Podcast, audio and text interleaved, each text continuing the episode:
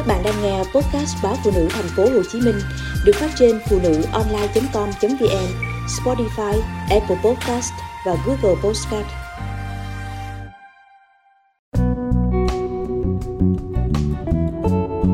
MV nhạc Việt gợi cảm quá đà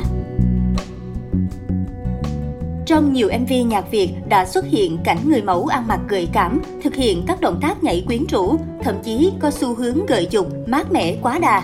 Những MV này nhận về nhiều ý kiến trái chiều, có sản phẩm nhanh chóng bốc hơi sau khi phát hành. Ca sĩ Đạt Di kết hợp cùng rapper Huỳnh James vừa ra mắt MV Hula Hula. Ca khúc mang giai điệu Latin, hoàn toàn khác thể loại âm nhạc mà Đạt Di đã từng theo đuổi. Để phù hợp với thể loại và nội dung ca khúc mới, Đạt Di và rapper Huỳnh James thực hiện một MV mang không khí tiệc tùng, hình ảnh nóng bỏng.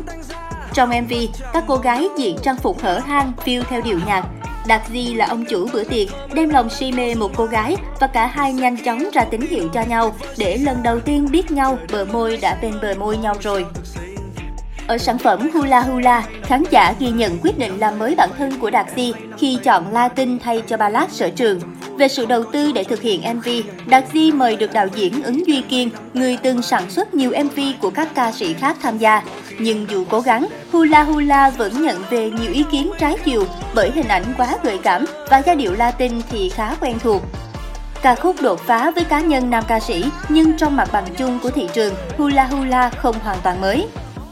Trước đây, một số ca sĩ Việt cũng từng thực hiện các sản phẩm có hình ảnh mát mẻ tương tự như Em yêu, Quá bảnh và Anh không biết đâu của rapper Andre.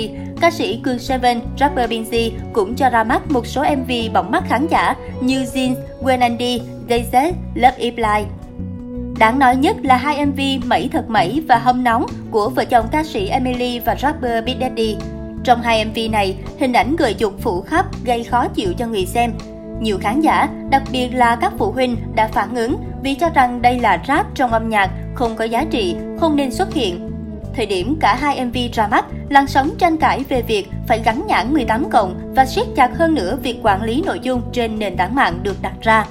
Tuy nhiên, vấn đề siết nội dung với các MV khá khó, đa phần chỉ thực hiện hậu kiểm, ra soát sau khi cộng đồng mạng phản ứng.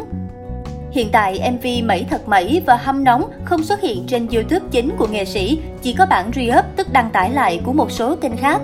Trường hợp vợ chồng nghệ sĩ Big Daddy cũng là bài học cho nhiều nghệ sĩ khác về việc sản xuất MV phải đặt trong giới hạn nhất định, đảm bảo các yếu tố về thuần phong mỹ tục, giá trị thẩm mỹ, văn hóa. Trong câu chuyện này, trách nhiệm và ý thức của nghệ sĩ vô cùng quan trọng vì nếu họ đủ nhận biết về vai trò và sức ảnh hưởng của các sản phẩm mà họ làm ra chắc chắn sẽ không có những MV sexy táo bạo quá đà.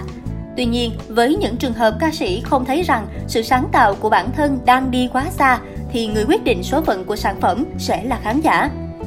Người xem có thể để lại bình luận không hài lòng, chỉ trích, báo cáo sản phẩm nếu cảm thấy chúng không có giá trị, chứa hình ảnh phản cảm, tục tiểu. Chia sẻ với báo Phụ nữ thành phố Hồ Chí Minh, rapper Huỳnh James cho biết Ban đầu anh và ca sĩ Đạt Di suy nghĩ khá nhiều về ý tưởng thực hiện MV. Cuối cùng, cả hai quyết định tổ chức một bữa tiệc hoành tráng với sự xuất hiện của những cô nàng nóng bỏng. Họ ăn mặc và nhún nhảy như cách mà những phụ nữ ở vùng biển nhiệt đới hay thể hiện.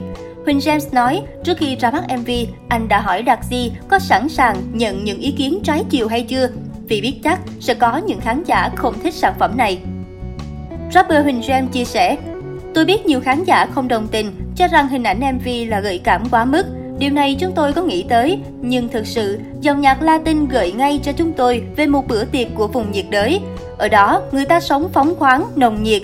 Nếu mọi người ăn mặc kín đáo, không nhảy nhót với những động tác quyến rũ, gợi cảm, thì không thể hiện được chất nhạc Latin.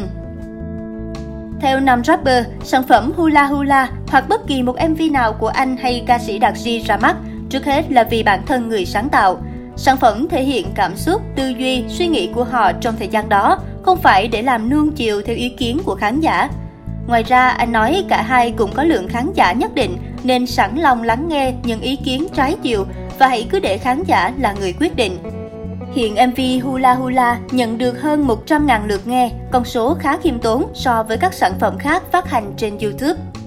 Nếu so về độ nóng, Hula Hula còn thua xa sản phẩm của rapper Big Daddy và Emily nên việc bị cơ quan chức năng tuyết còi và bay màu khỏi YouTube là chuyện khó xảy ra. Tuy nhiên, để phù hợp hơn với người dùng, nghệ sĩ cần tự gắn nhãn cho sản phẩm của mình, tương tự như cách mà Chibu gắn nhãn 16 cộng cho MV Mời anh vào tim em. Mặc dù sau khi gắn nhãn, sản phẩm của cô vẫn bị chỉ trích, nhưng cách phản ứng vẫn nhẹ nhàng hơn. Bởi ít ra, giọng ca cũng đã tự thực hiện bước kiểm duyệt cho MV của mình. Với các sản phẩm chứa hình ảnh gợi dục, trái chuẩn mực xã hội, trước khi cơ quan chức năng vào cuộc, khán giả cũng cần thể hiện quyết liệt hơn nữa quyền lực mềm của mình. Nếu sự phản ứng từ khán giả văn minh và đúng vấn đề, các ca sĩ và ekip sản xuất cũng sẽ tự ý thức được việc gì nên làm hay không nên làm.